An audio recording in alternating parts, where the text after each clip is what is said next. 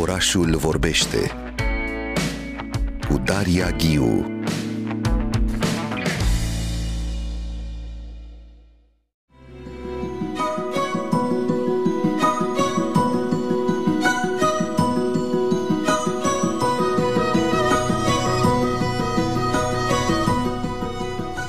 ora 10 și 28 de minute și anunțam uh, la începutul ediției de astăzi a orașului vorbește că discutăm uh, despre cutremure, pentru că pe 4 martie se împlinesc 46 de ani de la cutremurul din 1977, un cutremur care a provocat cele mai mari pierderi seismice din istoria României. 90% dintre victime au fost în București, în principal din cauza prăbușirii parțiale sau totale a 32 de clădiri. Unde erau acestea, de ce s-au prăbușit, ce schimbări a produs cutremurul uh, și suntem invitați uh, sâmbătă la Muzeul Țăranului Român de la ora 15, la Cinema Muzeul Țăranului, la un eveniment, uh, o proiecție și apoi o discuție publică, proiecția filmului 4 iulie 1977 cu Tremurul Neștiut, un film de Șerban Georgescu bazat pe piesa de teatru omonimă în regia lui Carmen Lidia Vidu, care s-a pus în scenă o singură dată la Teatrul Odeon în octombrie 2022, o ecranizare a Ordinului Criminal și a urmărilor sale, urmărind reinstaurarea instaurarea adevărului istoric conform documentelor oficiale, precum stenograma ședinței, și apoi proiecția va fi urmată de o scurtă dezbatere despre implicațiile deciziei lui Nicolae Ceaușescu. La discuție vor participa chiar regizoarea Carmen Lidia Vidu, Andrei Ursu, istoric și fiul inginerului Gheorghe Ursu, și Cristian Iftode, profesor la Facultatea de Filozofie din București.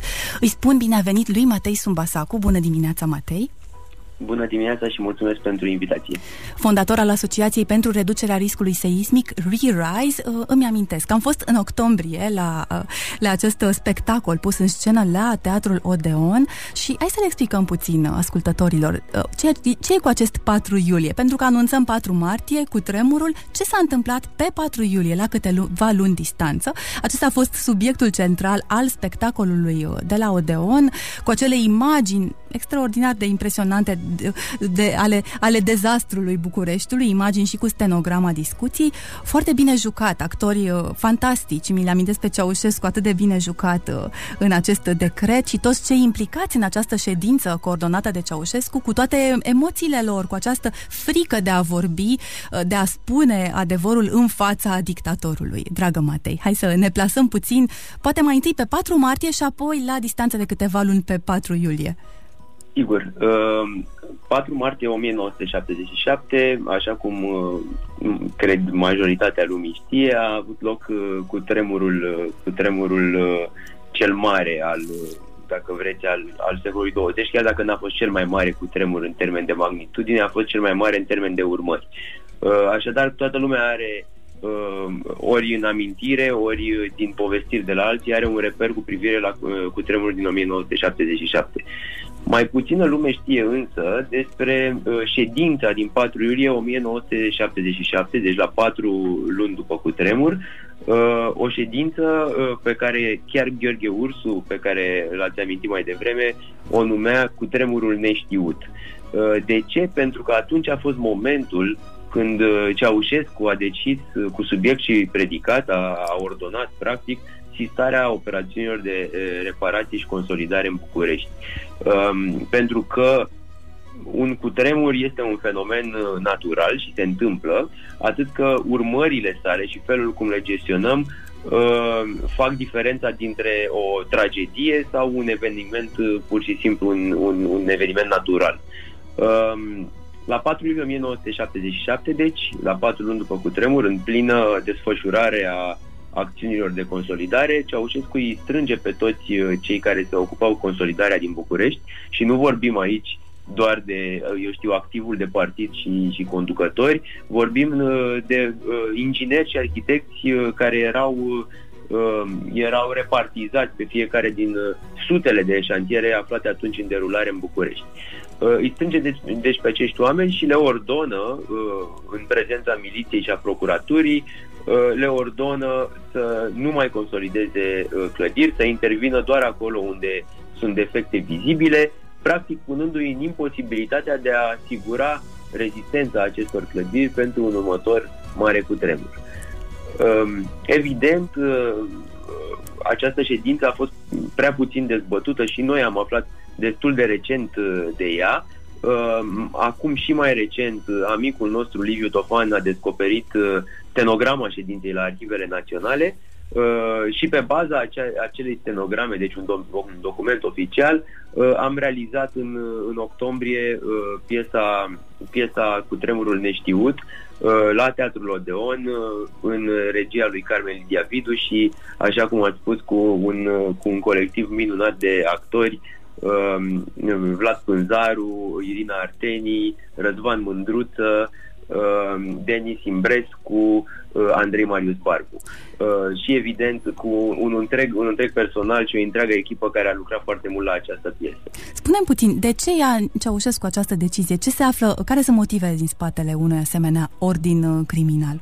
Um, motivele și uh, motivele pe care sper eu să le discutăm mai pe larg la dezbaterea de după proiecție sâmbătă, pentru că nu știm cu siguranță, nu există un singur răspuns, însă dintre motivele uh, invocate chiar de Ceaușescu în cadrul ședinței sunt, în primul rând, uh, necesitatea sau dorința lui acerbă de a termina tot, uh, de a elimina urmările cu tremurului, cum spune el, până la 23 august.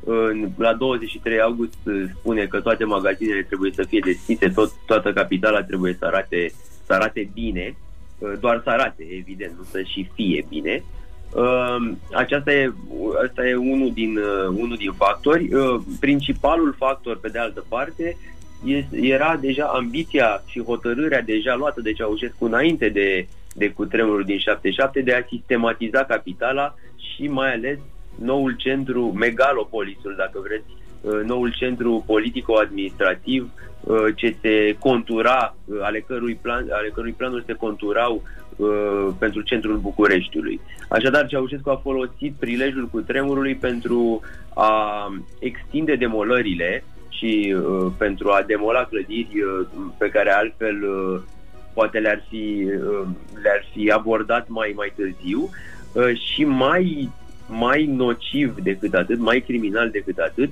a folosit se pare, conform unei documentări a lui Mădălin Fodor, a folosit banii proveniți mhm. din ajutorul extern, pentru că România, după cutremurul din 1977, a beneficiat de ajutor extern considerabil, uh, a folosit deci acești bani uh, pentru construcția noului centru politico-administrativ. Deci în loc să uh, bage banii în consolidarea clădirilor afectate și în în punerea în siguranță a populației până la urmă, a preferat să peticească clădirile uh, afectate și să direcționeze banii către acel nou centru. Deci e incredibil. Practic profită și își duce planul său mega, megaloman, nu?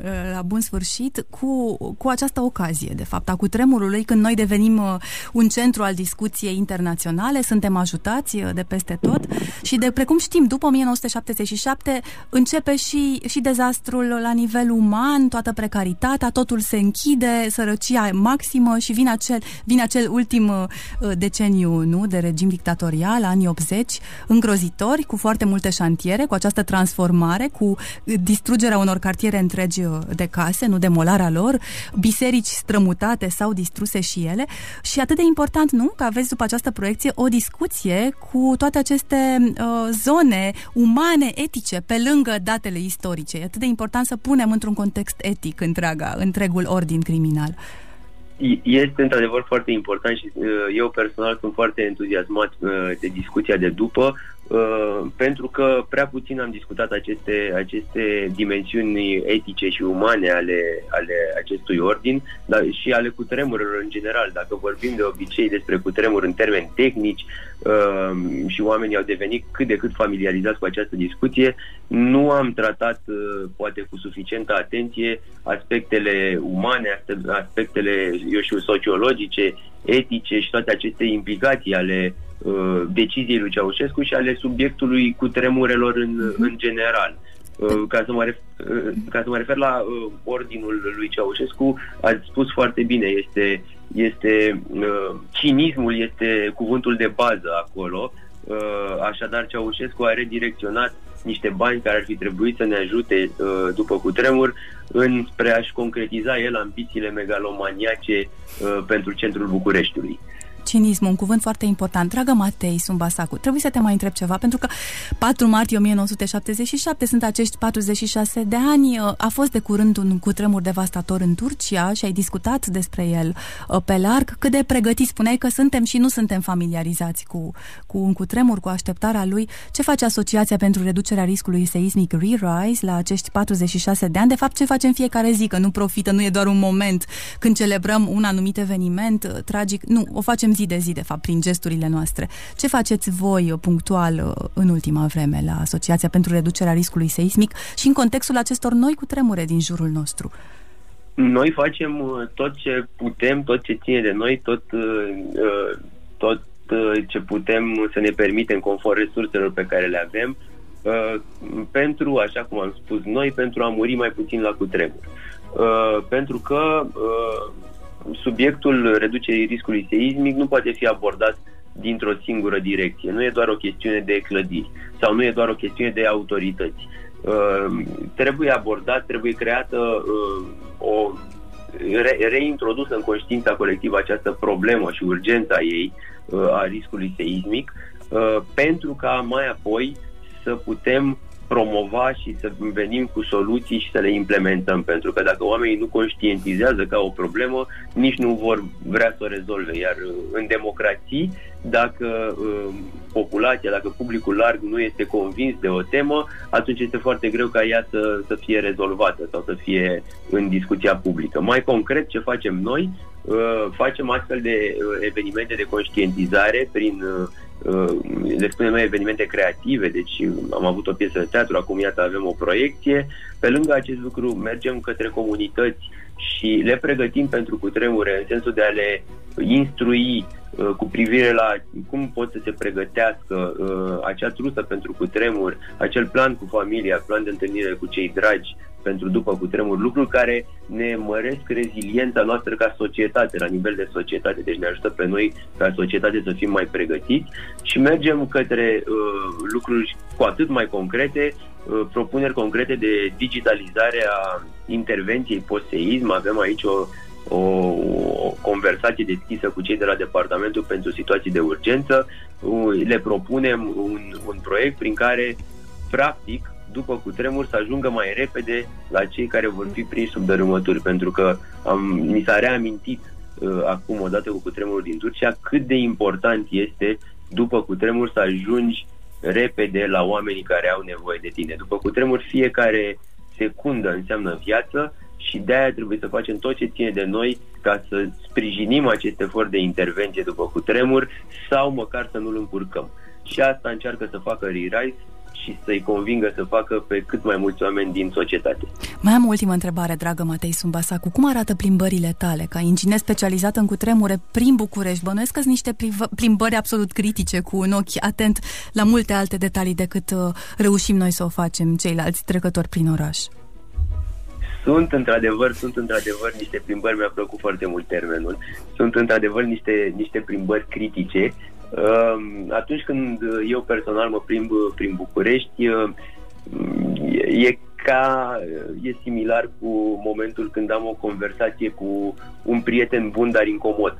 Ehm, similar cu un prieten critic, deci un prieten care te, for- te forțează să schimbi niște puncte de vedere, chiar dacă este puțin incomod pentru tine.